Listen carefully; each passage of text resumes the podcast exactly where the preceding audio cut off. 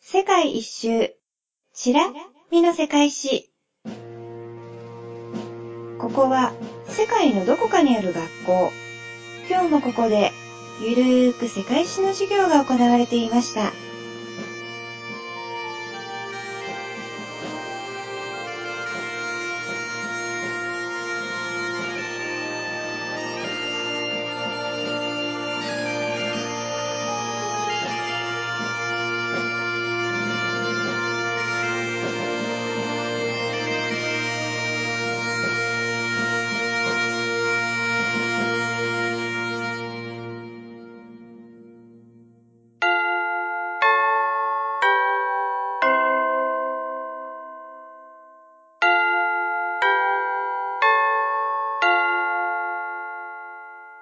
起立で、着席。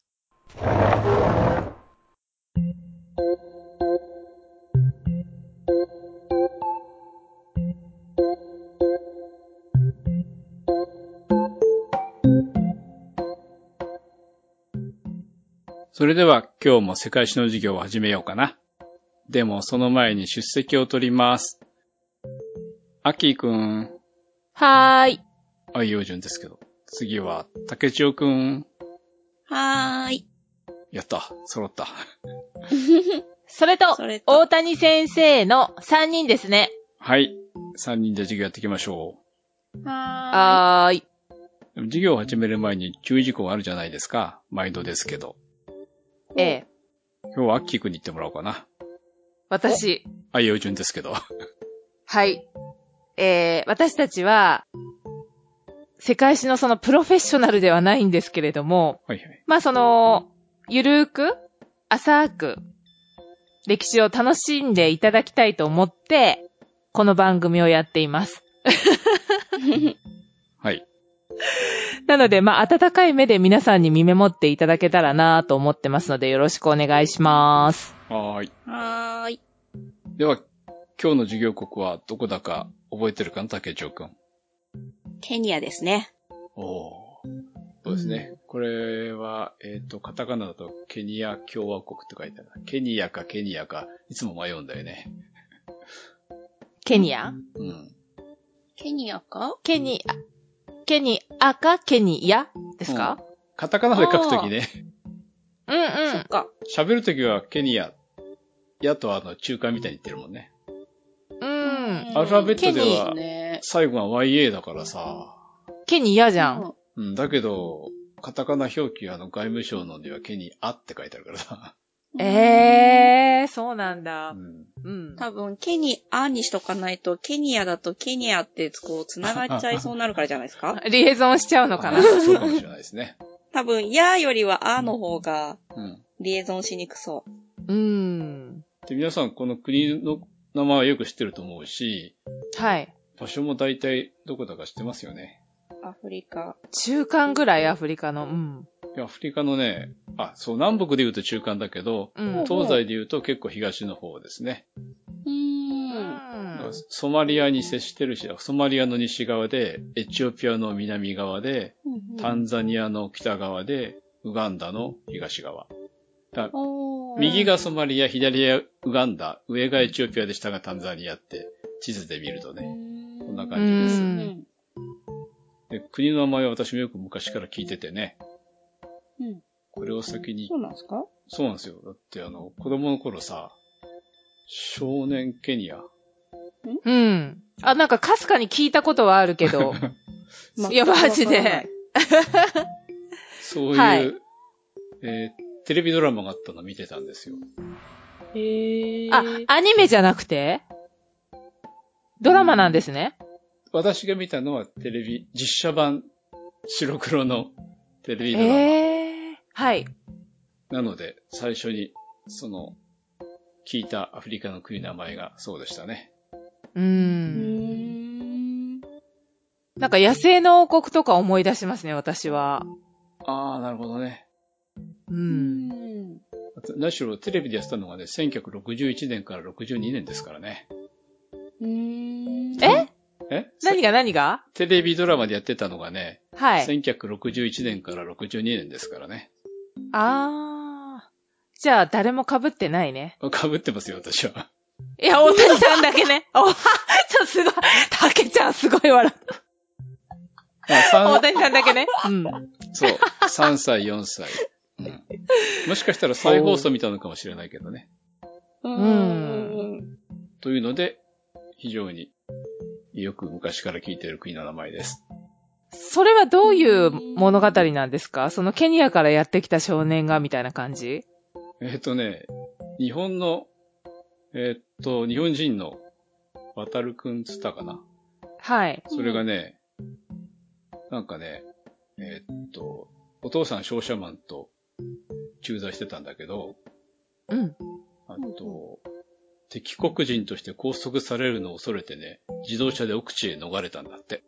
え、何したんですかいやわかんないけど、日本とケニアの関係でそういうのがあったんじゃないのわかりません。へえ、なんか、へー すごいなんか面白そだからさ、あの戦争、あ、戦争の当時のことかな。う。うん。日本が真珠湾攻撃して、米英と交戦状態に入って、まあ歴史を言うとその頃、確かイギリスの植民地だったから、イギリスに対しては敵国なわけですよ。ああ。で、捕まっちゃうっていうのを恐れて、自動車で奥地へ行って、あの、マサイ族にかくまってもらったりとかいう、そういう話ですね。へえ、本格的ですね。そんな時代の話なんですね。そう。まだうん戦後という感じかね。へえ、見たいですね。あ、今めっちねゃ気、になっありますよ、そのう、ん復刻版で。 えあの、DVD でありますから、探してみてください。て。へえ。え全ー、チェックしてみます。 41話だって。結構な。おー。うんへえ。ということです。で、 はい。えっとね、一人当たりの GDP は1891ドルで146位なので、うん。結構有名な国だけど、経済的には厳しいかな。うんう。ん。で、面積は58.3万平方キロメートルで、日本の1.5倍だそうですおーう。よ。うんん。で人いですね。人口は4970万人だから、半分以下かな。うーん。まあ、日本がちょっとね、多すぎるんだけど、人口密度がね。うーん、多いね。うん。うん。で通貨はね、ケニアシリングで1ベートル約100シリングだから、ほぼ1円1シリングなんじゃないう。うんーん。感覚が似てるかもね。うん。で、公用語はスワヒリ語と英語で、えっと、宗教は伝統宗教とキリスト教イスラム教あるそうですよ。うーん。あれ、南に行くとキリスト教で北に行くとイスラム教だっけそうですでね。これ真ん中だ、真ん中だから両方って感じですかね、きっと。うんうんあーあと歴史的にもね、ちょっとね、関係あるんですうよ。ん。これ東の方だかあおら近いじゃん、あの中東に。うんうん。うんまあまあ、そうですめね。っちゃ近いといえば。すぐだうんすぐうんということで。うん。伝統宗教って、その土着信仰とかそういうあ、そうそことう、ですかそういうや。つ。うん。うーん。いろんな宗教だよね。うはい。ん。あとは、歴史に入っていくんですけど、ははいい。あ、でもきょ国旗紹介しておこうかな。うん。ケニアの国旗を知ってる人。なんか、ケニアの国旗を思い出そうとすると、南アフリカの国旗が出てくる。ででも見ると、ね、有名なやつですよ。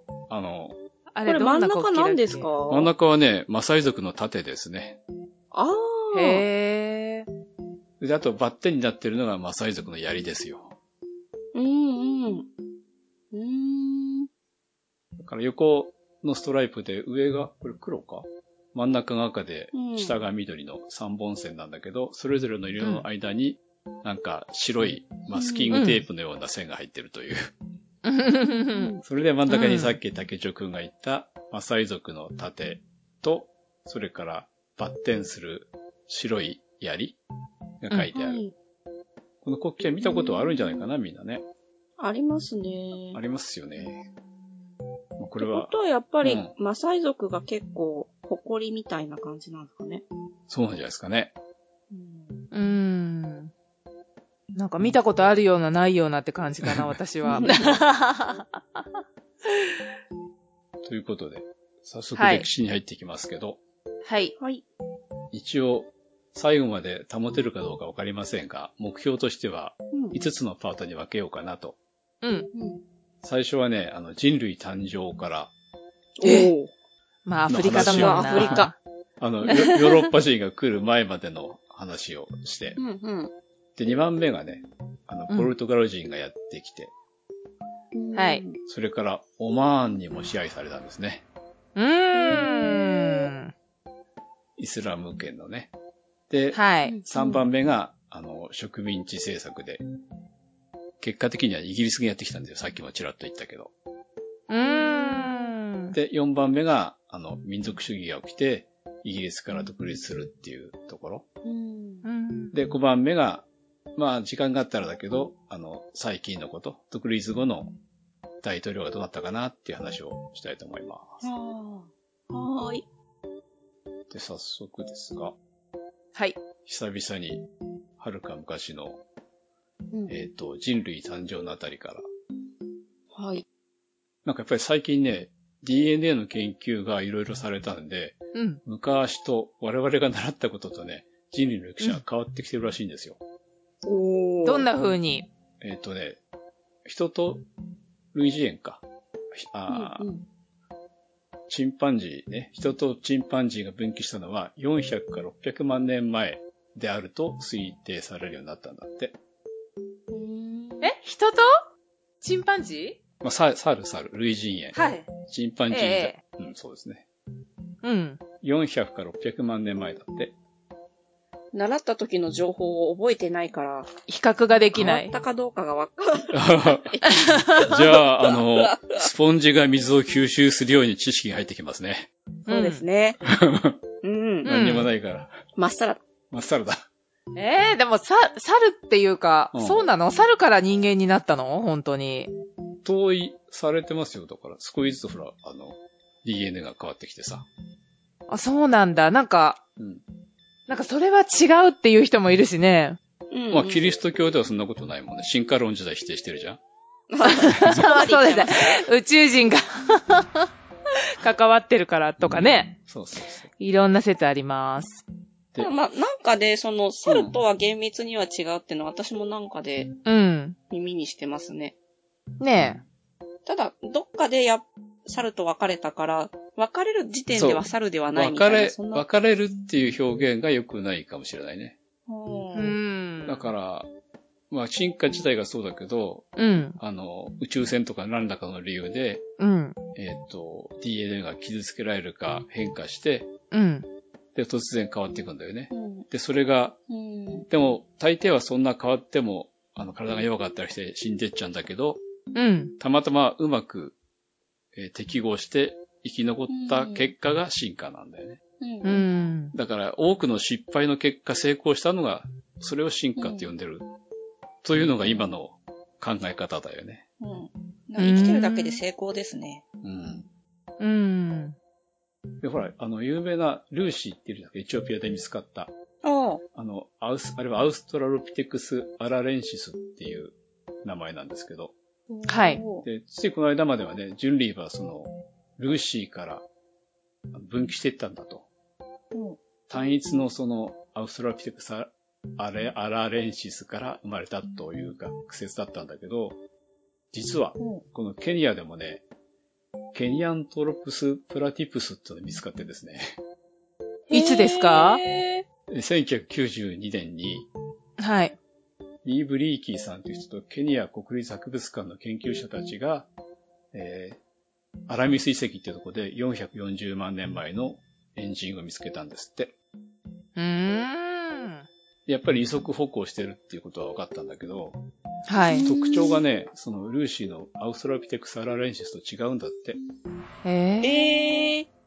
だから単一の祖先じゃないってことだよね。その時にだからその2種類の、うんうん。えーエンジンがいたってこと。少なくとも2種類う。ん。そう、1992年には分かったんだって。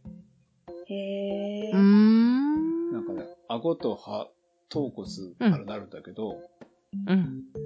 ケニアントロプスの方がですね、はい。アウストラピテクスに比べてずっと平たい顔してるんだって。平たい顔族うーん平たい顔族。なんか、シンパシーを感じますけど、日本人は、ね。うん、なんかやっぱりその、白人だったり、まあその、まあ黒人だったり、いろいろな人種いますけど、うん。イエローだったり。うん。 はい。それぞれの元は違うかもね、そういう風に。原人が違うように。あー。なるほわかんないけど。うんど。まあ、考えられなくはないかなって、今の話聞いて思ったんですけどね。うん。うんうん。見つかってないだけじゃないかと。うんうん。うんうんでもまあ、顎の形も違って、ケニアントロプスはね、九歯は極めて小さい。奥歯がね、ちっちゃいかうら、あーんまり噛み砕いたりしない食べ物を食べてたんじゃないかと。ん。へー。だからま、まるっきり食べ物が違って、暮らし方が違ってたんじゃないかという。たうだ、んその頃ってほら、100万年単位のさ、差だからさ、そりゃ違ったりいろいろあるかもしれないよね。だってう、んうん。人類の歴史、人間が我々と思ってるのは、あの、えー数十万年だからね。うん。ホモ・サピエンスが誕生したのは40から25万年前なので、うんあとね、やっぱりこの、ケニアでですね、アウストラロピテクスよりも大きい脳容量を持つね、人類の頭蓋骨の破片も見つかってんだって。うんへー。頭良かうった。うんーん。これはね、200万年から160万年前あたりにいて、ホモ・ハビリスっていう人たち。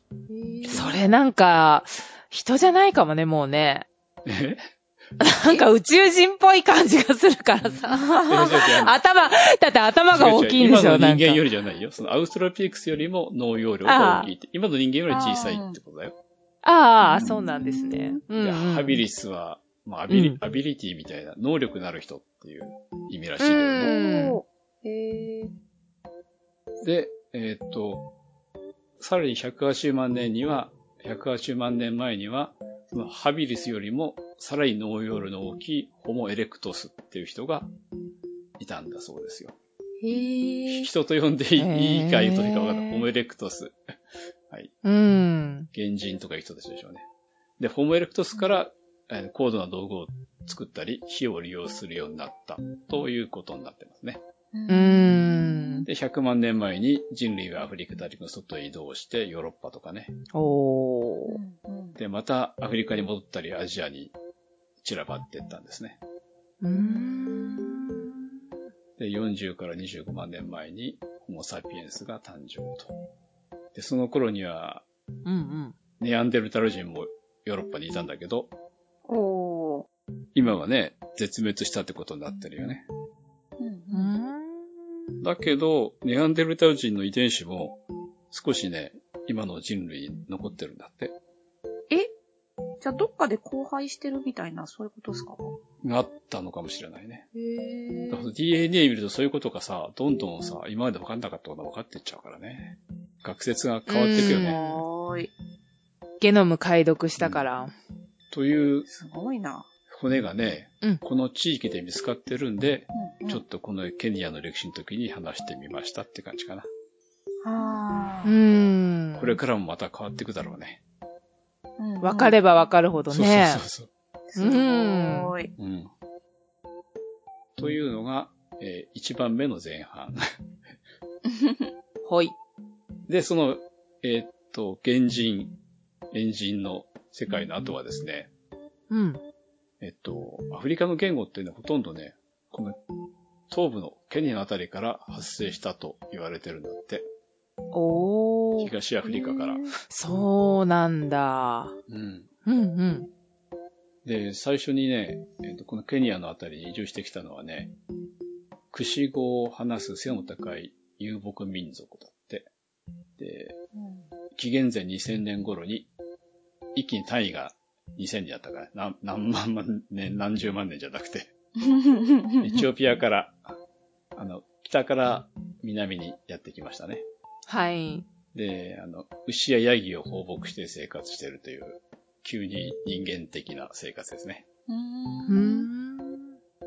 国土平らなんですかえーっ、とね、ちょっと高低差はあり、あるのと、あと、第一交代が走ってるじゃないですか。谷が第、一交代ってうん何ですか、それ。第一えー交代大陸が割れてるんですよ、この辺。へぇどんどん避けてる。で、そこに、あの、ビクトリア湖とかがあるんですよ。へぇだビから、クトリア湖。うん。有名な湖。へぇああ、この、あ、ウガンダとかそうそうそう、ウガンダとか。にある。うん。あー。ほうほなのでう。、なるほど。うんうん。左側の方はちょっとそんな低いところ。うんうんで、あとは全体は高知、えっと、かな。うんでも、うん大山岳地帯ではない。うん。そんな感じですね。へえ。それで、えーっと、でもその湖は干上がってきたんで、さらに南へほ移動したらしいですけどね。で、その次にやってきたのは、紀元前1000年頃にこのソマリア、東の方から、ううんはい。同じやっぱりクシー語を話す民族がやってきたそうですよ。うんうーん。で、ケニア中央部ほとんどにこう占有するようになったって。ううーん。で、その後は、あの、紀元前後500年ぐらいはいろんなアメリカ各地の部族がうん住むようになったそうですよ。うーん。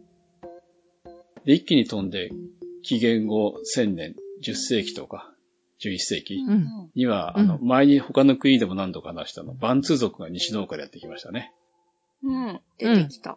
コンゴとかカメルーンのあたりからね、やってきて、うん。えーソマリアとかタンザニアとか、モザンビークとかね、あの辺の時に話したと思うんだよね。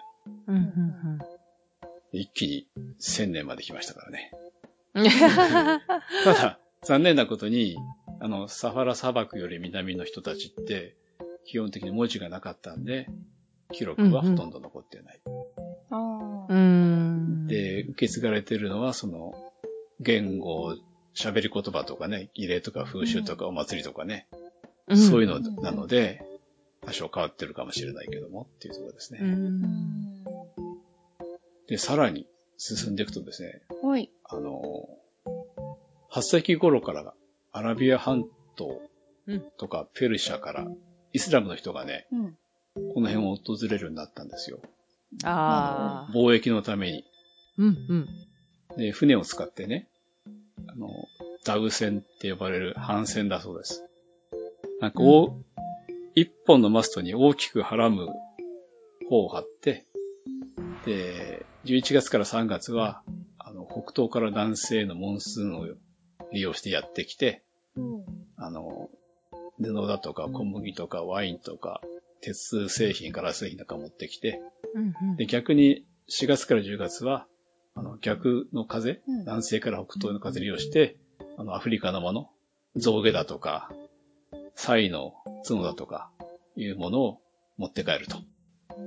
そういう攻撃をやってたらしいですよ。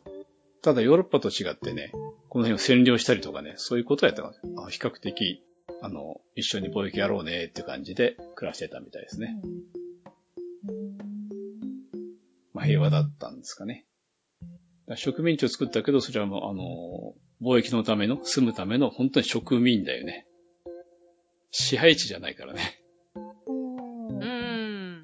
というところまでが、あの、ヨーロッパ人がやってくる前ということで、その1ですね。なんか質問あるかないえ。いえ、はい。では、やっと2番目なんですけど、はい。えっ、と、ヨーロッパ人がやってくるんですけど、はい。最初にやってきたのは何人ですかね。ポルトガル。お、そうですね。です早いねね、はいあの、さすが。アッキーさんがね、あの、当選簿してね、通行料なんか取るからね、海からじゃないとってなっちゃったオ。スマンがね、そうよー。あの、更新料取りに行こうと思ったら、当、当選もすんだもんね。うんうんうん。だから、ポルトガルのね、うん。誰だっけあの、アフリカ周りのインド航路を発見した人が。コロンブスじゃないフロムズ はマゼランアメリカアメリカでマゼラン世界一周で途中で。 もっとあの、バスコダガマでバスコダバガーか。 あ、そうかそうか。はい。はうん。ね、希望法周りのね、はい。航路を見つけてこの辺にやってきたんですよ。おー。い。 15世紀ですね。はい。で、16世紀になるとですね、もう大規模な23隻の艦隊とうん1500人の兵隊を、う。うんん。ドン・フランシスコ・デ・アルメイダって人が率いてですね、はい。東アフリカの海岸地帯を襲撃するんですよ。 どこの人たちですか、それは。あポルトガル人ですよあ、。ポルトガル。 はい。で、ソハラを焼き討ちしたりとかね。これ今のモザンビークですね。ええ。だからケニアより南の方。うんうん。あと、モンバサ。これはケニアか。ケニアの下の方ですうね。ん。あと、うんうん。あ、タンザニア国境近いとかね。うんあと、今のタンザニアのキルバとかね。それをね、ポルトガル兵の駐屯地にしちゃいましたね。うん。はあ、こんなところまでよく来ましたね。うん。うん。で、結局、それまでイスラム国のうん。インド洋交易独占されてたんだけど、含むオスマンね。 うん。まあ、オスマンほとんどだけど、 はい。それを打ち破ったんですね、ポルトガルが。うーん。でも、あの、ヨーロッパの、ね、植民地は支配ですからね、搾取ですからね。そで、それから200年もの間ですね、ポルトガルがえー厳しい植民地制度で、例えばポルトガル国籍以外の船がね、海岸沿いの町にね、到着したら貢ぎ物を要求したんだ。う。高そう。で、税税金も取るし、 なんだやってることは オスマンと一緒かよっていう。 うん。でもなんか、あーオスマンより絶対高いと思うんですよね。ね徴収する額が高い気がする。するね。うん。はあとはね、えっ、と、地元の人々をね、カトリックへ改宗しようとしたんだけど、これはうまくいかなかったそうですよ。皆さん、んもうすでにイスラムが浸透してたからね。あー。そうなんだ。うん。うん。やっぱイスラムからその、キリスト教に改宗って、まあ難しいですよね。そうだよね。うん。じ私もイスラム教じゃないからわかんないけど、イスラムの方がええ。自自由らしいもんね。うんうん。 なんかい、い一日何回もお祈りして大変そうだなと思うんだけど、なんかそ、それさえやってればいいみた いな。そうかも。仲間を助けたりとか。うん。わ私は大変そうに見えるんだけど、あなんか、うんイスラム教の人たちにとっては、やっぱりいい宗教なんでしょうね。ねえ。うん。本当は助け合いの宗教なんでしょうん、そうですね。まあ、止めるものが、うんまあ、貧しいものに施すみたいな感じですかね。うんうん。それでですね、はい。えーっと、モンバサには、1593年にフォートジーザス。すごいね、名前がもうね。 イイエスキトリリスでト教。なんか強そう。作って、ポルト、 ポルトガルの要衝となったんですけど、えーアラビア人たちもね、もう黙ってられないということで次々攻撃してくるんだけど、それを打ち破ってたそうですよ。うん。だけど、この辺の物資を供給してるのはインドからだったんで、ちょっとね、その物資が来ないっていうリスクもあったんだそうですよ。で、えっ、と、1593年に作ったんですけど、えっ、と、1698年にですね、ついにアラビア人の行為によって、フォート・ジーザスは打ち破られたそうですよ。あの、うーん三33ヶ月間もアラビア人が包囲したんだって。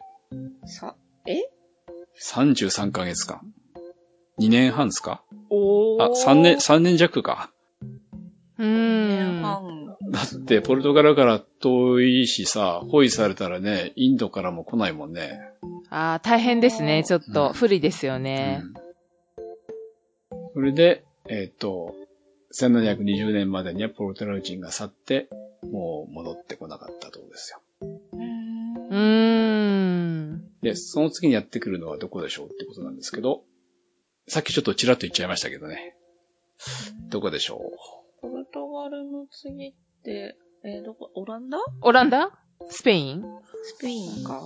オランダ、スペイン、どっちだうその辺はこの辺をあーつ通過してたみたいで、結局ね、イイギリあイギリスス、だ。イギリスとドイツなんですけあどお、はあドいイ。ツも。えードイツも来たんだけど、結局、ほら、あの、あ、ごめん、間違えた。 その前にですね、ええ。はい。やってきたのはオマーンですね。あーオマあ、そうか、チラッと最初に。そう、1720年アラブはから。まだオマーンです。強かったオマーン。へえ。おー。それであそんの、な強かったんですかうん。うん。やっぱ貿易で当時中東から儲、かわってたざよわざ。。うん。うんうん。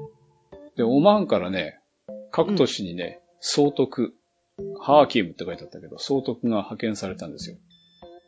あ特にこの地域、その、今のケニアに当たるところの、うんモンバサで勢力を伸ばしたのは、マズルイ家。マズルイ家ね。あ。うんうんマズルイ家なんだそうですよ。で、こうん。れいや、なん東、かあの、東海岸でブイブイ言わせたそうで すよ。なんかやっぱり中東っぽいよね、なんとか家ってくると。マズルイ家。うん。はい。うん。で、関税を徴収したりね、軍隊、あと都市の統治とかね、うん。をうん一応委任されてたオマーンの君主の元で委任され、なんかコンキスタドールみたいでね、スペインうのん国王の元で、あの、アメリカ大陸でさ、うん。威張ってたのはコンキスタドールでしょそんな形で、うんマズルイ家が国王の案のもとに。うんうん。だけどですね、あの、1805年にサイードさんが王位につくとですね、はい。例えば1822年に、サイード王はマズルイ家の支配下にあった町をね、に兵を送って征服していきますね。取り戻していきますね。うんうん。まあその時の王様の方針なのかもしれないけどね。昔はまあ任せて自分は手を下さったけど、このサイード王は、そんな勝手やってるんじゃないっていう感じなんでしょうね。うーん。で、ザンジバルあれはいタンザニアの島だよね。にはいストーンタウンっていう王様の都を築いて、そこから、あの、交易ルートの支配をしたそうですよ。内陸に伸びる交易ルートね。あの、内陸から造形運んでくるやつね。タンジバル。ザンジバザンジバル。どこですかザンジバルル。えーっとね、ちっちゃい島ですね。チャイ島。タンザニザア。ンジバル。だから、ケニアの南ですね。 うんガンダムで有名ですね。ザンジバル有名ですね。へえ。そうなんむだ、ね。しろザンジバルって実在したんだっていう驚きが。前にも話したけど、あの、うん。えーフィリピン出身のジャズボーカリストマリーンがザンジバルナイトって歌ってたけどね。え そういうザンジバルナイトっていうジャズの曲を歌ってましたね。たけちゃん多分知らないと思。。マリーンはいうマリーンうを。ん知らないよね、きっとね。全然。そうだよね。なんか私は知ってるけど。うんちょうどね、あの、CD が発売されたこと、頃うを、んちょうどソフトを出してたのがその人なんだよね。だから、へうんーいい音で聴こうとしたじゃん。で、クラシックはちょっと退屈かなと思って、あ、ジャズいいなと思って、ああ。それ買でってたんです。何枚か買ってたんだよね。うーん。ちょうどその頃流行ってた人たちですね。ええという雑、えー脇道にそれましたが、 ええ。ですの、マズルイ家はですね、うあんの、サイド王、俺さっきザイードスったかなサイド王サイド王に征服されたところでイギリスに助けを求めてますね。うんイギリスに助けを求めちゃいましたね。うん。ねえやっちまった運命の分かれ道。ちょっとまずいというか、イギリスは待ってましただよね。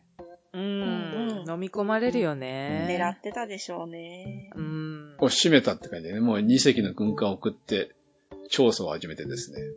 はい調査はいで早いですね、仕事がね、そういうところは。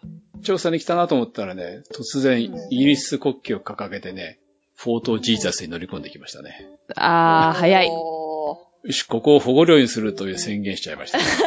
えげつないよね、いつもね。はいはい。まあ力持ってるしね、その当時ね。うーん。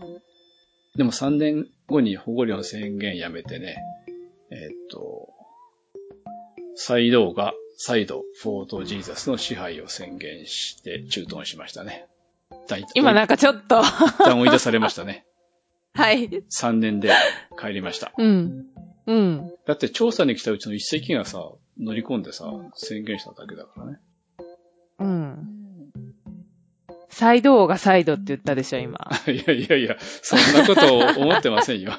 あ、 そうですかなか。かった。あさすが、親父ギャグがうまいん だなぁ。いやいやいやいやいや、全然そんな。しまったな、言うの忘れちゃったよ。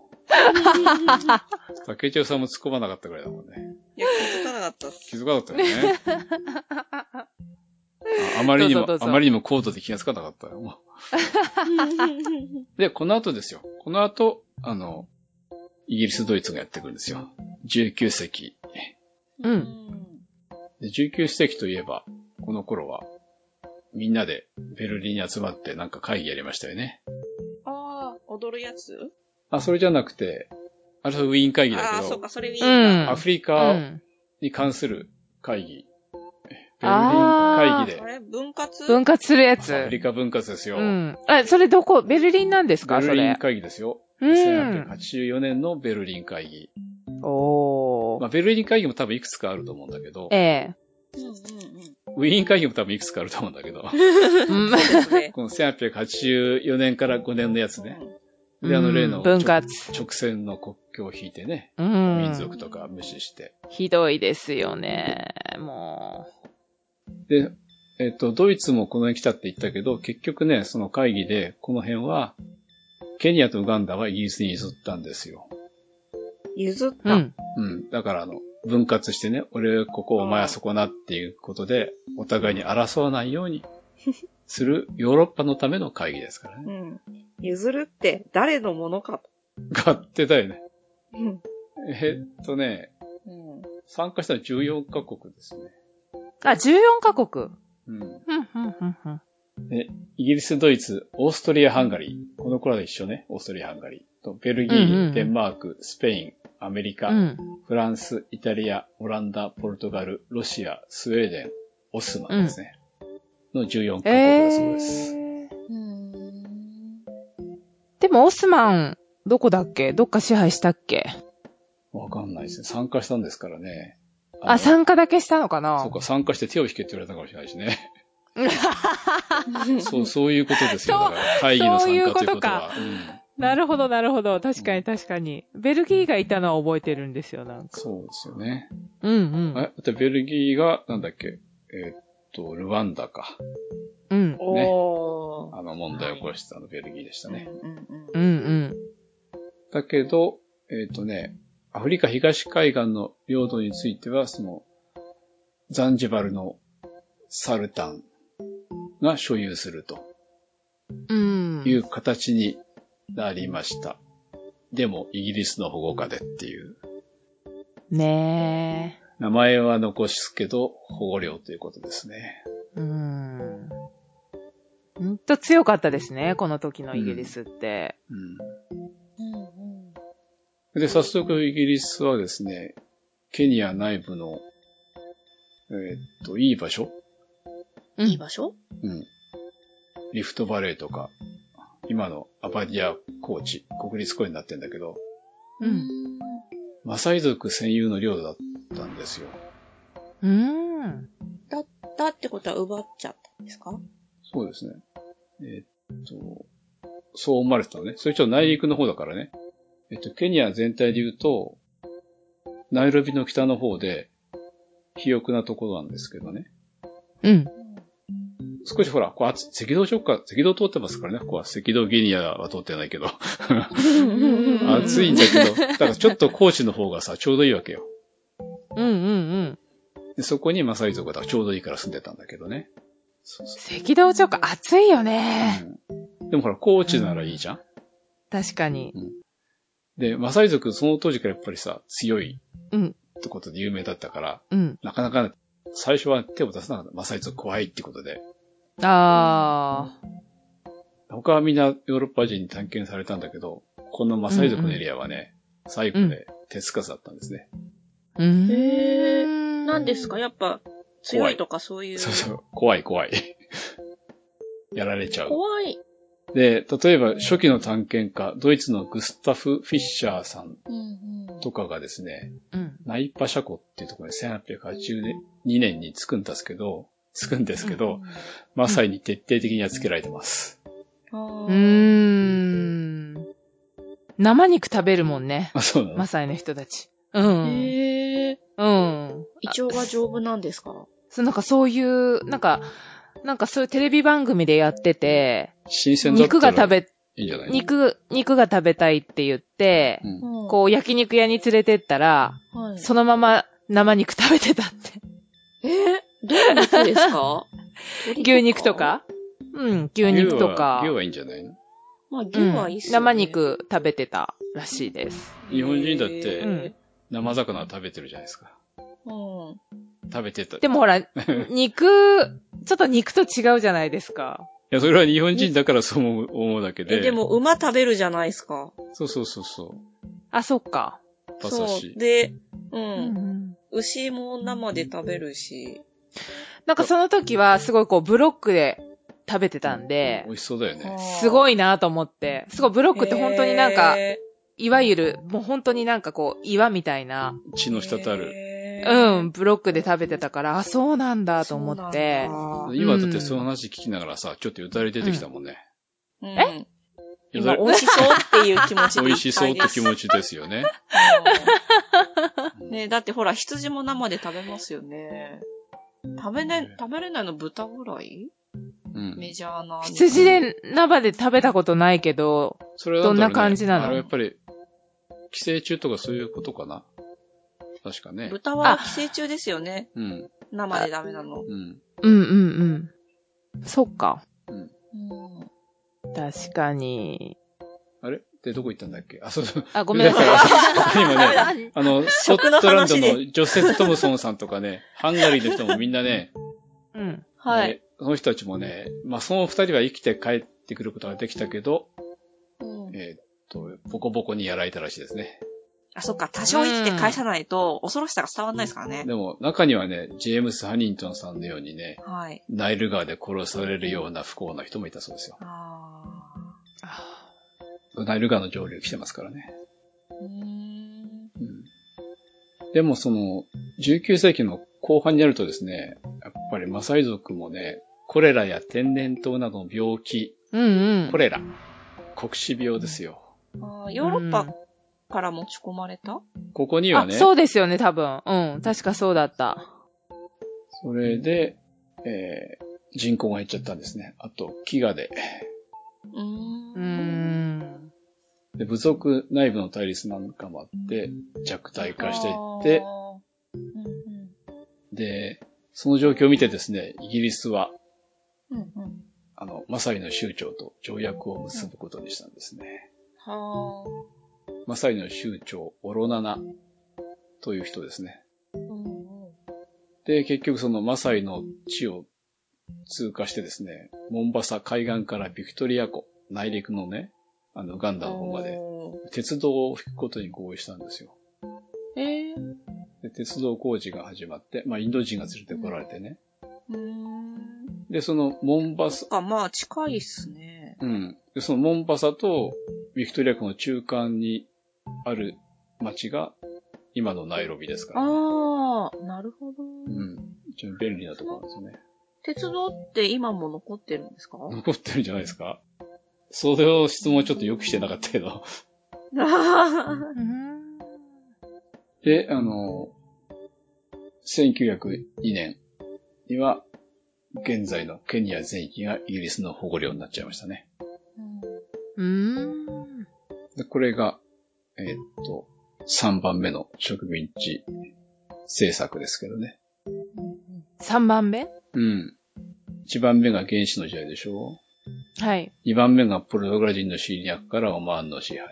うん。で、3番目がイギリス支配ですね。植民地ですね。おー、なるほど。うん。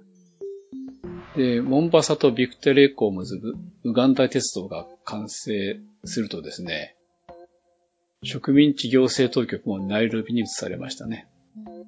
うん。で、白人は農地を求めてナイロビ北部の肥沃な高地へ移動し始めます。これはあのマサイ族の土地ですからね。うーん。で、マサイ族はもちろん抵抗したんだけど、結局白人はですね、えー鉄道の北側と南側、うん二つの保護地区を設けて、マサイ族をそこに住まわせるということを申し出た。そうしましょうと。白人がね。うん。だけど、結局白人はその北側の一番いいところ、うん。欲しがるようになって、北側に住んでたマサイ族は南に移動させられちゃいましたね。うーん。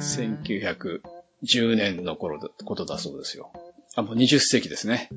はー。で、いい土地を取られちゃいましたね。うーん。で今の国立公園とかね、そういういい場所ですからね。取られちゃったんですね。うん。うーん。勝手にやってきてね、本当にう。んうんうんで、どんどん白人が移住してくるんですけど、うん鉄道もあるし、いい場所だからね。うん。奥には湖もあるし。でも、第一次世界大戦で一時中断しましたね。で、ケニアに住んでいたヨーロッパ人も徴兵されたりして、3000人徴兵されたって。ってこと3000人以上ケニアから。そうそうそう。うんケニアに住んでるヨーロッパ人ね。うんうん。で、まあ、戦争が終わった後ですね、徴兵されてた人に対して、土地を格安価格で、長期ローンで購入できますよってことでね、えーさらに白人の移住が再開されたって。あ格安で長期ローンだったらね、ー。うん。住みますよね。ほとんどタダみたいなもんかもしれうないし。ん。で、白人の移住者はですね、1920年には9000人、で、1950年には8万人になったそうですよ。そんなうにん。ええー。今でも多いんですかね。イギリス人は調べませんでした。えそれは調べませんでした。はい。調べたのは日本人が何人いるかっていう例のやつですよ。 ああー。 ちなみはーに、い。日本人はね、685人。2018え意年。外といる。多いですね。で、日本にいるケニア人は、ね、約2000人ですね。うん結構いるんすね。うん。ビジネスじゃないですか。ね。あんまり見た目でわかんないから。うんうんううんん。うーん、すごいですね。結構いるんですいるねんで。すね。うーん。見た目でわかんないっていうの、もちろんアフリカの人だっていうのは見た目でわかるけど、ううんん。その、どこの国の人かっていうのが。わかんないよねわかんないですよね。まあ、見分けつかないですよね。まあ、日本人、中国人、韓国人がわかんないように。うん。そうですね。東アジア人同士だとなんとなくわかりますけど。うん。アフリカの私人もたちだったらわかるけどね。うん、うんアフリカ人同士ならわかるんですかね。きっとわかると思うよ。わかるんだろうね。なんか特徴あるんだろうね。うんうん。というところまでがうん。うん3番目ですね。で、4番目は、うんいよいよ独立に向かっていくんですけど、うん。はい。で、白人に土地を奪われたのは、まあ、菊遊族っていう人たちも奪われていてですね、その人たちは結局、ナイロビの都市に住むようになったのね。うーん。土地奪われちゃったから、あーうん暮らしていくには、そうか。都市に行けばなんとか。かなるってやつですよ。そうそうそうそう。はあはで、奪われた土地を取り返す団体を作るようになるんですよ。あうん。で、そのキクユ、キクユ族の政治団体のリーダーの一人として、ハリー・ツクさんって人がいましたね。ハリーツクさん。ハリハー・リーツク。ツクさん。あまたなんかダジャレ言おうとしてるで しょ。いや、ちょっと。アキさんどうしました今日。なんだろうね、ちょっとうなね。んうんううんん。でもね、その、周りにダジャレ好きな人が多いかもしれない。いやそのそんなこともないです よ。でいやね、いやいや。ええ1922年に反体制的な政治活動のために、植民地行政うん当局に逮捕されたんですね。そしたらですね、大勢のアフリカ人が、ツクが拘束されているナイルビ中央警察の周りを取り囲んだんだって。うん。で、その後警官が発砲しましたね。うん。で、正確な数は分かってないけど、20人から100人が死亡したと見られてるそうですよ。うん。で、ツクは、どうなったんですかツクは拘束されたままですよ。ああ。そしたらその後ツクはね、ソマリアに国外通報になっちゃったんですね。うーん。で、その後ですね、植民地行政当局に協力することを合意した後に、1970年に帰国釈放になりました。だから8年間国外通報か。うーん。うん。協力、なんか、強制的に自主的に協力させられたのかもしれないけどね。 よくあるやつですね。だから、そういうふうに言っちゃったからには、あの、運動家リーダーとしての地位を失うでしょうん、だけど、この、つくさんがいたので、その、反体制運動の第一歩になったんじゃないかっていうことですね。うん。うん。でもその、つくの後に出てきた人がですね、うん。ジョン・ストーン・カマウっていう人。はい。だけどこの人後にね、名前をジョモ・ケニアッタって変えるんですよ。なんでですかねきっと、ケマルアタチュルクみたいなもんじゃないですかね。あー、そっか。建国の父みたいな感うんだっじてで。ケニアッタってさ、まあ、いや音から聞いてわかるようにケニアの光って意味だそうですよ。うーん。やっぱりね私もゲバラみたいなのを想像してました。今うんうん。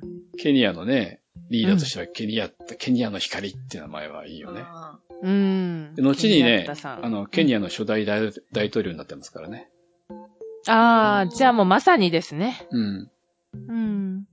で、うんケニアッタさんはですね、農民の息子として、1892年にナイロビ北部の高地、いいとこですよ、いい場所ですよ、うーんに生まれたんですね。あの、白人に取られちゃったところね。はい。ほう ほで、父が飼ってる羊の群れの面倒を見てたんですって。うーんだけ。ど、10代になると、スコットランド系のミッションスクールに入って、ここで教育を受けたそうですね。うーん。ケニアに羊いるんですね。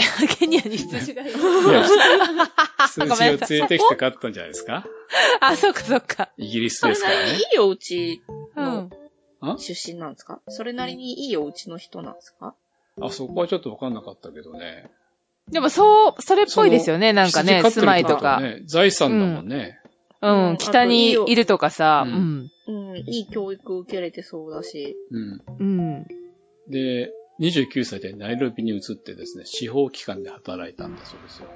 エリートさんじゃないですかう。んで、雄弁さんが手伝ってですね、東アフリカ協会の宣伝秘書になったそうですね。あおセクレタリーですね。コマーシャルセクレタリーか。アドバタイジングセクレタリーか。なるほど。で、東アフリカ協会っていうのはですね、アフリカ人のために土地、賃金、教育、医療などの向上を目指すために作られた団体だそうです。うーん。で、基本的にイギリス政府はですね、白人移住者とアフリカ人の間で衝突が起きた場合には、アフリカ人の主張を優先するっていう見解があったんだって。うーん。あえて建前と言いましょうか。うんだけど実際。際はあの、立法政府は白人のみですからね。はいはい。あー。ここでもそういうことだったんですね。建。前と本音は違って、うーん。アフリカ人の主張は無視されることがほとんどでした。ううんんうーん。でそんな中、そのケニアッタさんは、1926年に、うん。えーっと、34歳ぐらいかな。キクユ中央協会に所属して中央事務局長になりましたね。それでケニアッタさんはですね、イギリス本土にその訴えに行ったんですね。うん。その気球族阻害の件の申し立てをしに行ったんですよ。で、ロンドンに行きまして、1929年に、植民地行政当局秘書にね、面会も断られちゃいましたね。会ってくれない。うーん。で、その後でも反帝国主義同盟に参加して、モスクワ、ベルリンを訪問して、うんナイロビに戻ってきたそうですよ。で、でもその翌年、ケニアッタさんもう一回ロンドンを訪れて、1931年に、その後15年間滞在したそうですね。で、トラファルガー広場で熱弁を振るったり、ロンドンのね、うん。演説ですね。うん。でモスクワに行って革命戦略を学んだりですね。おー。強くなっていきますね。学習してね。ね、スカンジナビア半島で共同農業を訪れたりしてますね。うん。で、えっと、1946年、54歳で、ケニアに帰国するまでには、ケニアッタさんはですね、ケニア重化運動のリーダーとして、えー名前が売れましたね。うん。国内にいなかったけど、やっぱりニュースで有名だったんだろうね。うーん。で、第二次世界大戦になるとですね、アフリカ人も兵隊に捕らえたりしたんだけど、戦争が終わって帰ってくると、やっぱりいろいろ見てくるからね、その現状がおかしいっていうことに激しい政治運動を行うようになるんですね。で、中でもその、中心的だったのが、ケニア・アフリカ人同盟っていうところですね。で、初代当主はツクさんで、二代目当主は別の人だったんだけど、1947年にはケニアッタが当主になってますね。うーん。で、そのケニア・アフリカ人同盟が発言力を持つようになってくるとですね、行政当局はね、だんだん譲らなくなっていくんですね。あ、その行政当局は、白人が多かったからあそうそう、もちろん白人のう ん行政当局ですから、植民地行政当局ですから。ああ、そっかそっか。うんはいはい。ううんうん。で一方その、キクー族とか他のマサイ族とか、もう民族的な組織がね、作りは始めたんですよ。よし。で、中にはね、過激でヨーロッパ人植民地制度に協力するアフリカ人を殺すという過激な組織もあったんだ。ええまあね。大きいことが動くときって反対勢力もやっぱり動きますよね。うんえーうんマウマウっていう過激組織があってですね、主にそのはいキクユ,、名前は可愛いのに。うん、やること怖いよね。キクユによって結成されてたんですけど、その目的は白人移住者をケニアから追い出すだそうです。うーん。で、まあ、クニアッタさんは同じキクユだけど、これマウマウじゃないんだけど、うんえーっと、マウマウのリーダーという容疑で逮捕されてますね。うーん。ろ61歳の時に。容疑をかけられちゃった。うん。きっかけはそのマウマウの乱が起きたから、リーー。ダー逮捕。うーん。で、マウマウの乱っていうのは、1953年にうん。白人が経営する農場の牛を全部殺す。殺しちゃいましたね。へえ。おー。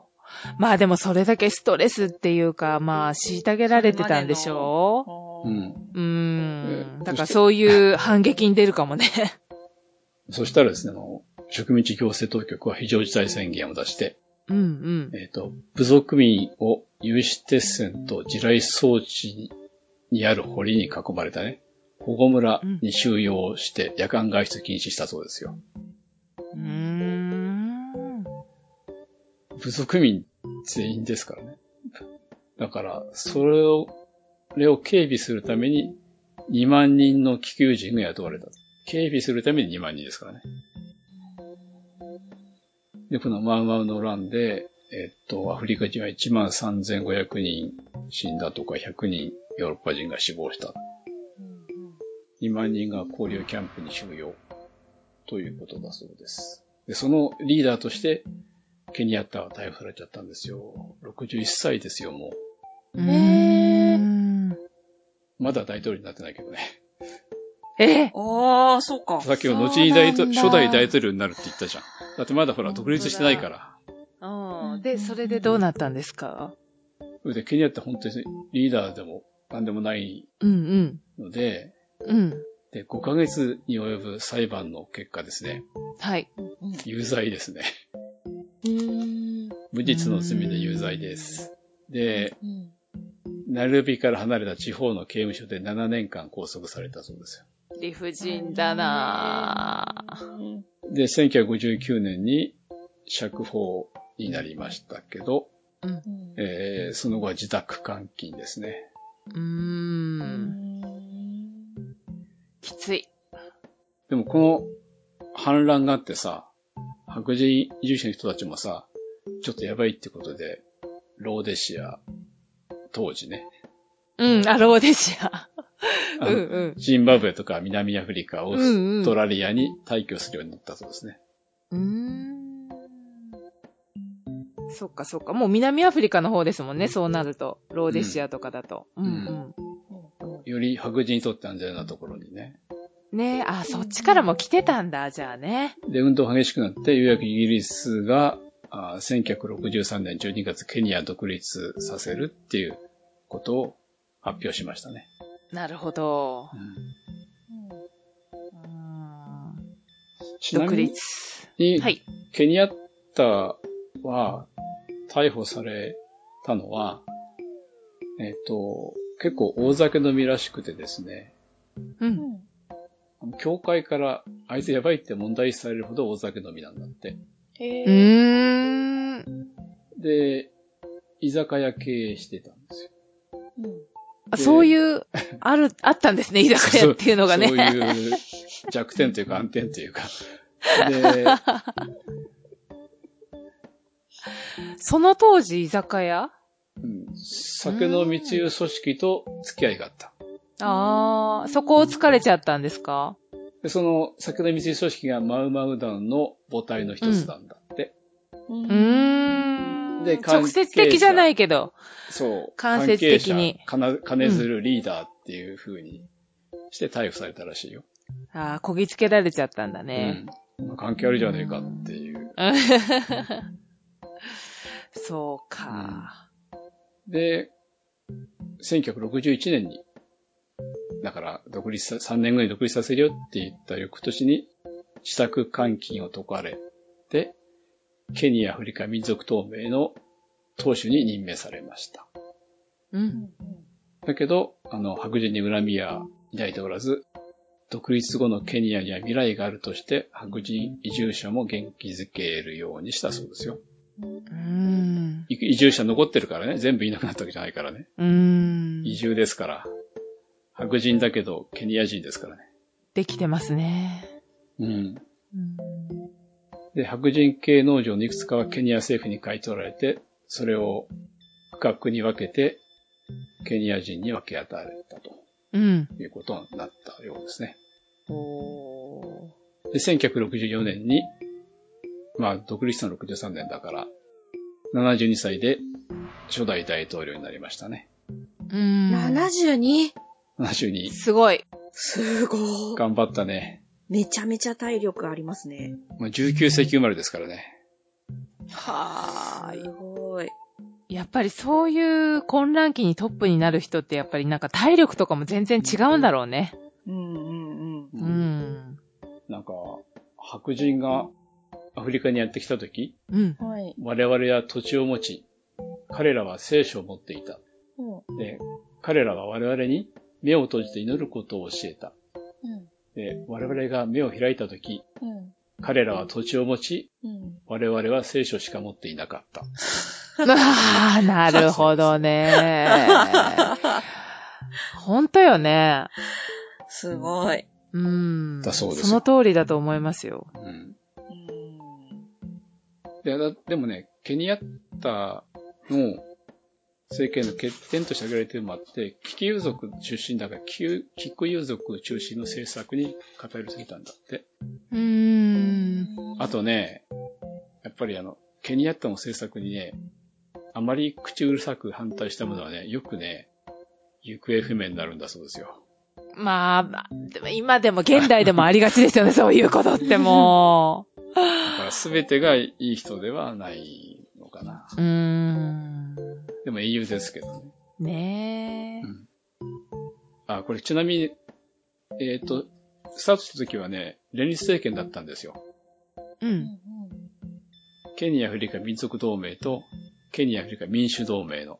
うん。だけど、ケニア・アフリカ民主同盟自主解散ってことになりまして、うんこれ今話読んでたら本当に自主解散かなと思うけど、 で実質一党支配の国になっちゃったんですね。ああ。ケニア・アフリカ民族同盟の。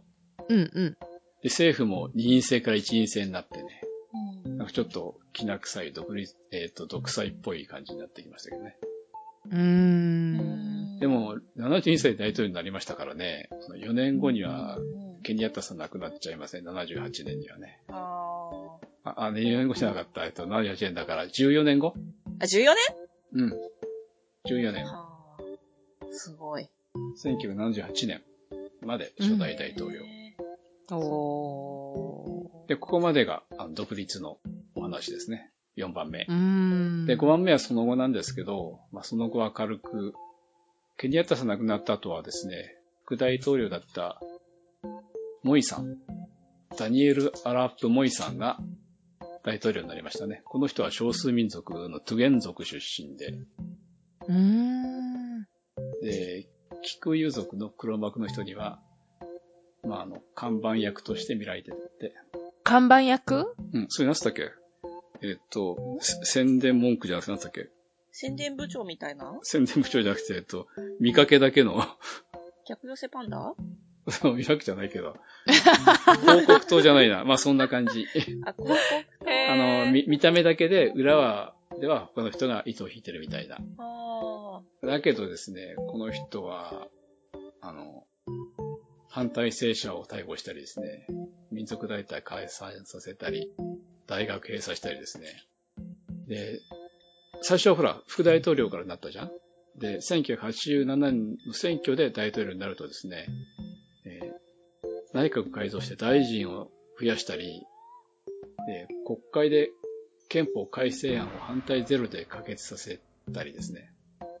今の、今の日本国みたいですね。え反対ゼロってないでしょ、でも。どうしようかな。まずかった。違う違う。それは別に放送してもいいんですけど、はいはい。アッキーさんはもう中国政府に逮捕されるかもしれないよっていう。そうなんですよ。私行けないと思ってるの。香あのごめん香香港。港でさえも。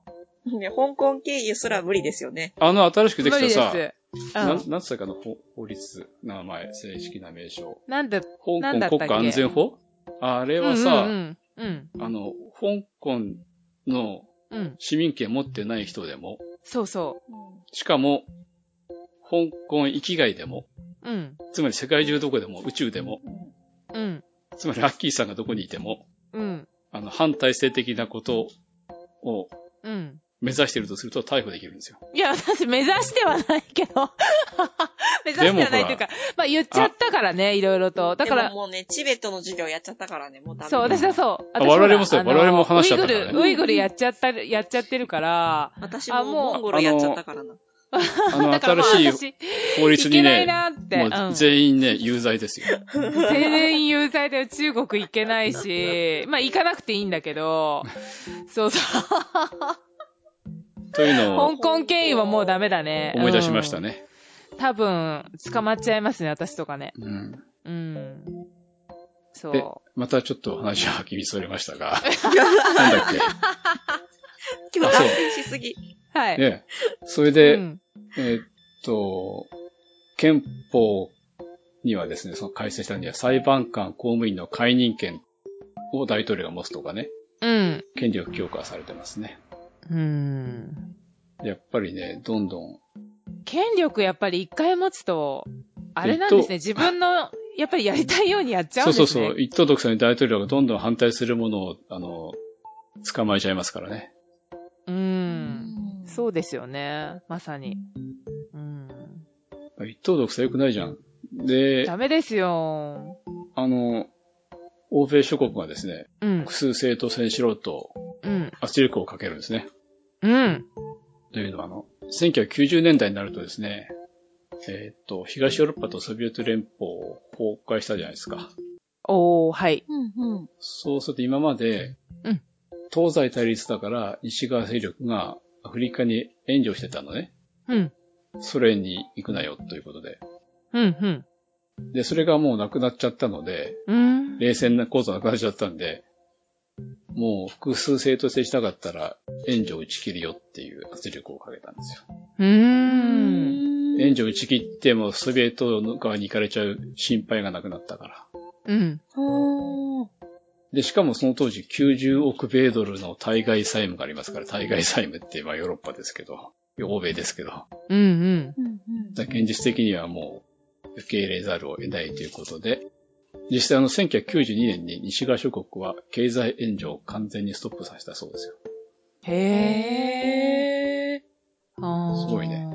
でで、その、1992年に複数政党制初の選挙が行われて、うん。うん。まあ、ケニア、アフリカ、民族同盟勝利に煽ったんですけど、う。うんん。この選挙をですね、まあオブザーバーである IMF とか世界銀行は、あのん、金づるね、 あのうん。モイ大統領が票をお金で買ったってしてね、うん批判しましたね。うーん。で、その後も、1997年でも、40%の得票率でモイ大統領が再選されたんですよね。うん、うん。でも、えっと、その与党のケニア・アフリカ民族同盟が113議席で、野党が全部で109議席で、だいぶ均衡してきたのね。うん、で、あの、安定のために他の政党と連立政権を作ったりして、協力体制が始まりましたね。うん。うーん。でその後ね、いろいろ、あの、干ばつがあったり、エルニーニョによる大雨があったり、コレラやマラリアが流行したりですね。あと、その、1998年にはさ、うん。ナイロビのアメリカ大使館爆破事件があったじゃないですか。うん。あ200人以上亡くなったと。ビルがもう崩壊しちゃったやつね。うんえっと、どこかと同時に言ったんで、タンザニアかと、うん。このケニアのアメリカ大使館同時爆破ね。うん。アルカイダじゃないかっていうやつですね。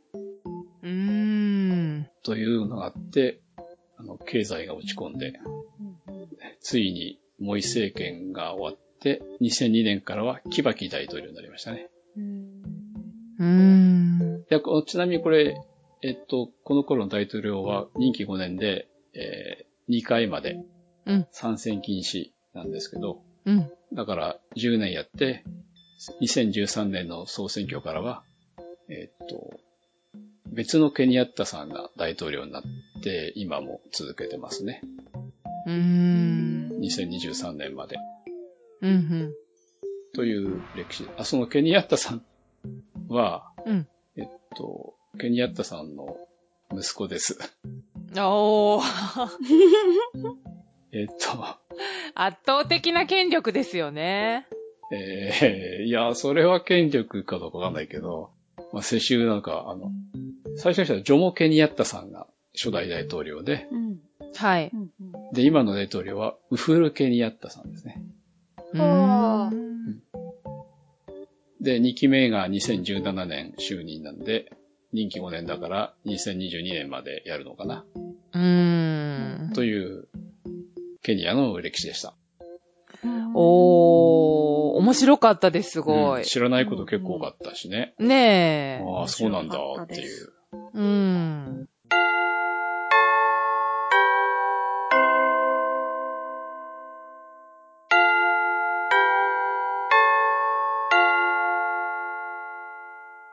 おや、鐘が鳴りましたね。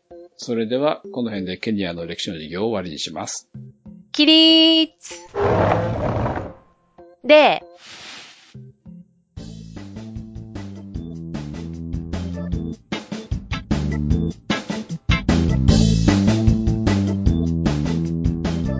それでは、次の国の抽選を始めようかな。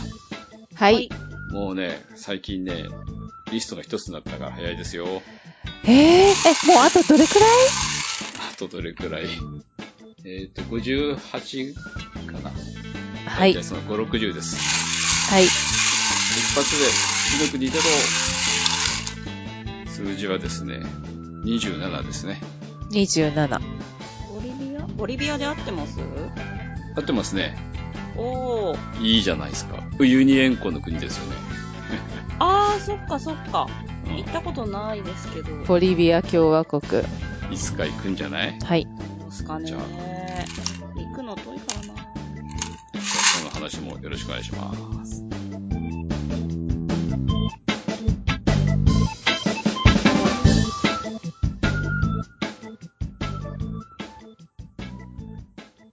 授業終わりましたね。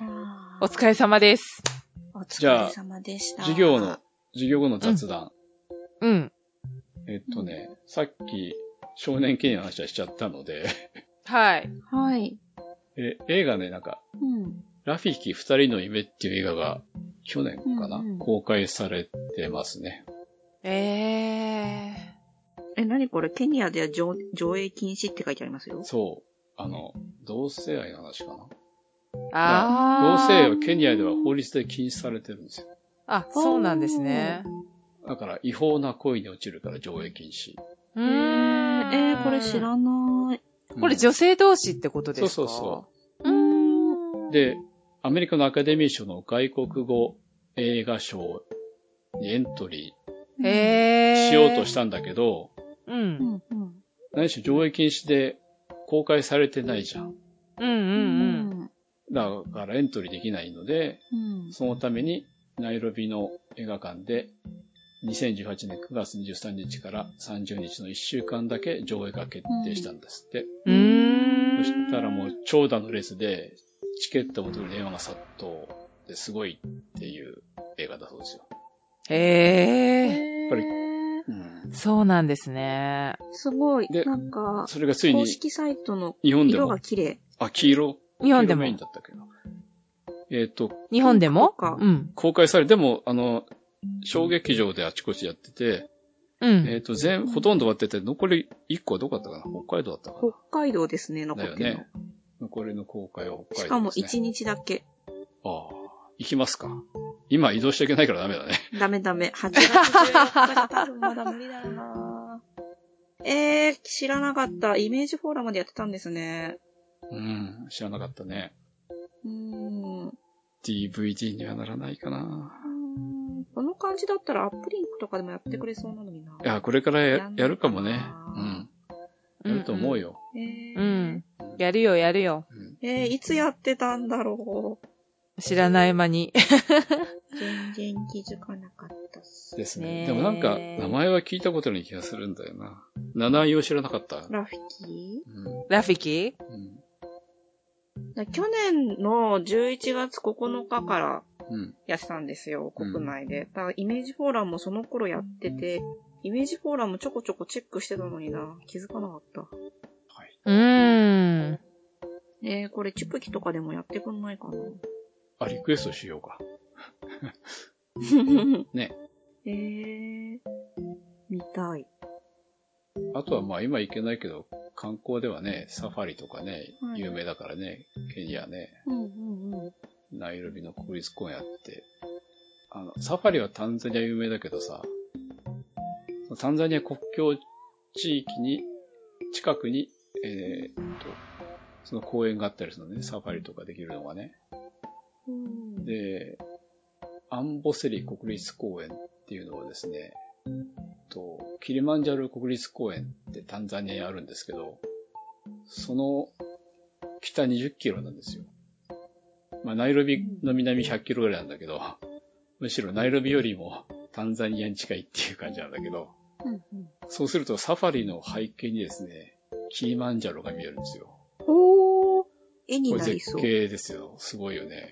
写真見たうら、あの、ーん。キリマンジャロの前の草原にシマウマが草をはむという、あ、おー。これすごいな、というところがあるので、まあ、あの、新型コロナが収まって、お薬も外来されたら、いつか行きたいかなっていうところですね。うんうん。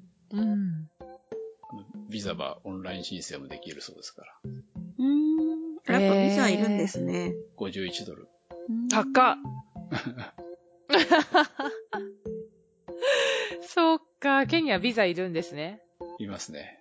あビザってそんなもんじゃないっすか、値段って。うん。ー。いろいろかな。当時10、うーん。エジプトとか10ドルとかじゃなかったっけそりゃ、アッキーさんが言った時代じゃないのとか言っときゃいいんだ。そうかな、そっか。うん。うん。ビザオンアライバルとかね、本当に。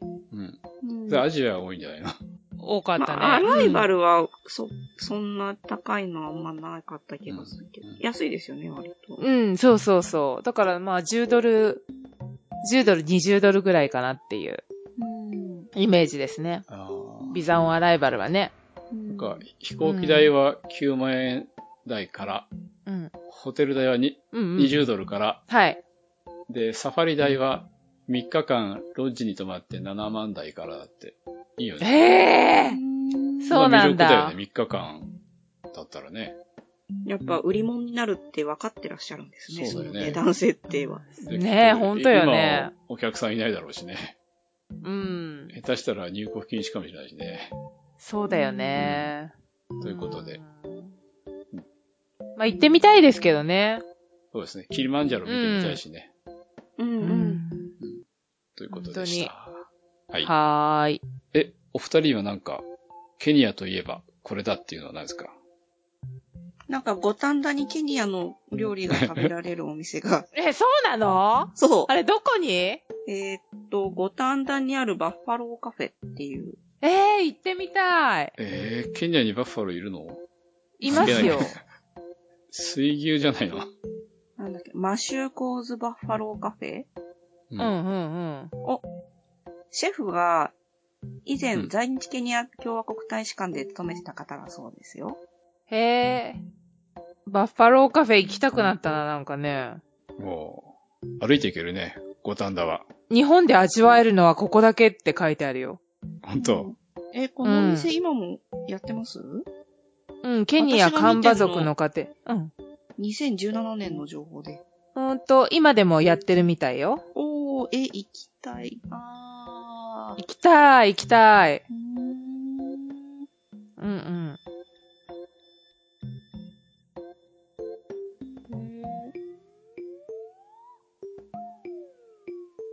うんなんかちょっと世界の料理最近食べてないですね、なんか。あそうなんですか今日、チキンライス食べてきました。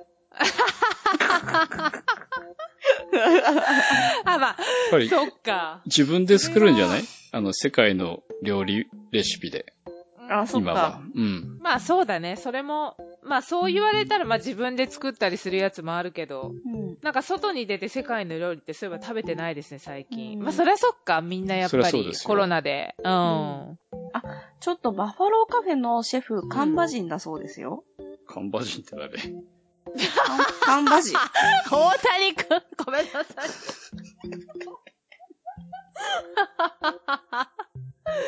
うん。 多分あの、え、なんとか族とかそういうそ意うそう。味じケゃないのニアに住んでる民族に、カンバ族っていう民族がいて、そのひ、カンバ族の方ってことなのかなねえ。えっとね、私はそうなのかなと思ったんだけ人ど。口構成はね、キクユ族が17.2%、ルヒア族が13.8%、カレンジン族が12.9%、ルオ族10.5%、あ、カンバ族10.1%ですね。おいた。 390万人のカンバ族の方がケニアには暮らしてます。うーん。 5番目で、5番目の勢力ですね。うーん。その人のご飯が食べれると。なるほど。うん。貴重ですよ。結構美味しそねえ、なんか見てるとね、う。うん。食べましょうよ、ちょっと。行きましなょんう。か、ビーフカランガとか、あ、いいね、ビーフ。うん。なんか煮込み料理ですね。あ、煮込んでるのか、生じゃないのね、とか言って。 アッキーさんが生で食べたいって言うからさ。言ってないですよ、私。それはあなたたちが食べたくあなら、あったら、ってそう言よっただんれが出です。ましたって言ったんだね。そうそうそうそう。そう。あ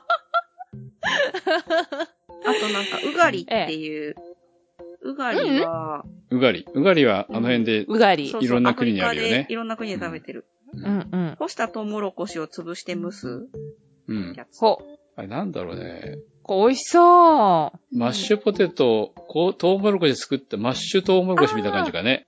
確かに見た目そんな感じですそんなね。感じだようね。ん、うん。あ、それもなんかまあ聞いてよだれ出ちゃったもんね、今。おー。そういうもの好きだから、トウモロコシとかジャガイモとか好きなんだよね。あそうだ。ああ、なるほどね。そうだ、トウモロコシ大好きですよねそ。れ肉とかね、うんあの、濃いソースつけて食べたら美味しいよね。うあん。とね、ニャマチョマカチュンバリ。それね、濃い産後ですか何それ何そ濃い産後でしょニャマチョマカチュンバリはスワヒリ語あ、そういう量か。で、肉を焼くっていう意味で、なんか写真は、あの、ビーフが山になって、いいれ。ですね。えー、食べたーい。で、横に、あ、ニャマチョマカチュンバリなんですね。でカチュンバリがサラダですね。うん。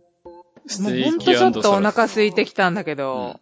うん。そして今私が飲んでいるのはケニアのビールです。いいな。あー、いいな美味しそうなん。かタスカーっていうビールで、あ、後うでん写真ブログ載せますキャスパタスカー、ータスカ t-u-s-k-e-r。ー。うん、うん、ですかうん。この三角に包んであるやつ食べたいな。春巻きみたいなやつ。え ー。サモサじゃないですかサモそサでしょあ、そうそう、食べたい。それはさ、きっとあの、ほ ら、鉄道建設にサさモサ、多イン分ドインかドら、人が持ってきたんだと思う。 持あ、ってきたそんだうよねか。そうそうそうんんそう、タスカーはですね、大きな牙のオスの象とかイノシシとかそういう意味。ああ、どっかで聞いたことあると思った、あれだ、タリスカーだ。あの、アイラウイスキー、ーへ えー、スコットランドのタリスカーってなかったっけそうなんですか。ウイスキーあんま飲まないかわかんない。うん。うん。me too. うん。で、タスカーは、あの、ラベルに象の横顔が書いてあるんですよ。えうん。ー、なんか、アジアの方にもゾーンの絵が描いてあるビールあったよね。うん、あったね。あー、チャンビールうん。ああれはインすごドいなんか像、インド像だけど、こっちはアフリカ像ですかね、じゃあ。すごい、やっぱさっさかさっさか名前が出てくるね、や っぱり。すごい。うん。確か私が飲んでるやつラガービールなんですけど、え、今、うんタシカって言ったタスカー。 タスカーって、タスカー。 やっぱり一番高度なのは大谷さんだよね。なんかアフリカナンバーワンビールらしいですよ。えー、なんかビール飲みたくなった。普段あんまり別に飲みたいと思わない のに。 1922年から作ってるって。おーえー。ちょっともうこれ行くしかないですよね。。これ普通に美味しいですよ。いいうな。うんうん。ん。あだから、買えばいいんだよね。今、うん。あのう、ん。売り先がね、そういうレストランで仕入れないから余ってるでしょうんうんうん。そうですね。で、私が買ったとこもうタスカーなかったんですよね。今、タシカはなかったんですよって言ったでしょ。言ってないし。ねえ。うん。あとは一応、紹介しておくのはですね、はい。い。えっと、ケニアといえば、あの、うん。うんうんオバマ大統領は、ケニア系アメリカ人みたいなもんですからね。あ、あそうですそよ。うケなんですかニア人なんですよ、あの人。へーあお父さんルー、ツ両親がね、ああ、アメリカ人じゃないんですよ、喫水の。ケニアで生まれてないし暮らしたこともないけども、うんうん。ご両親がうん、ケニアかな。え、あ、じゃあご両親の代でアメリカに渡ったですかじゃいなや、ですかねそこら辺もちょっとね、謎なんだよね。でご両親亡くなってるけども、あの、うんおばあさんが生存してて、うん。えーオバマさんが大統領になった時には、あの、メディアが押し寄せたって、ケニアに住んでるおばあさんとかに。すごっうーんなるほどね。でそうえー大統領になった時にね、あの、その当時のキバキ大統領は、うんうんオバマ氏の勝利はケニアにとっての勝利でもあるって声明発表したそうですよ。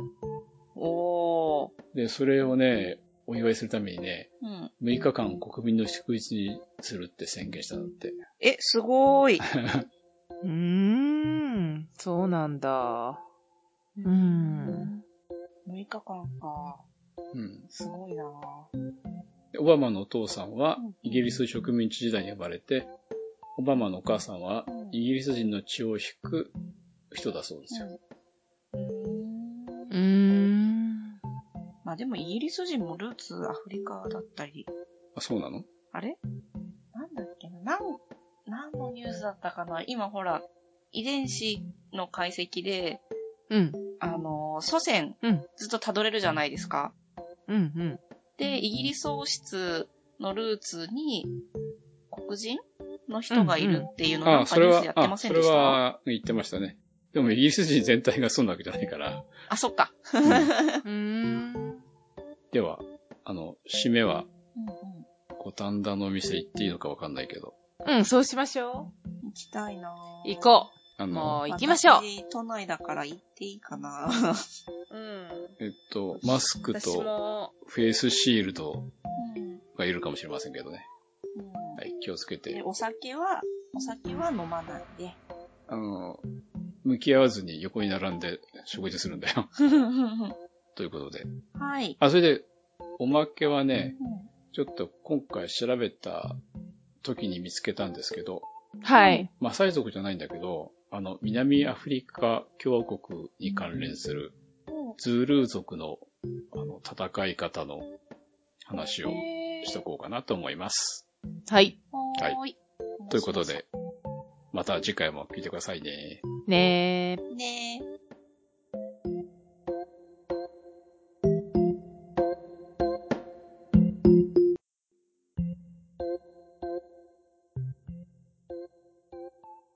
この番組は、バックパッカーを応援する、たびたびプロジェクトの提供でお送りしました。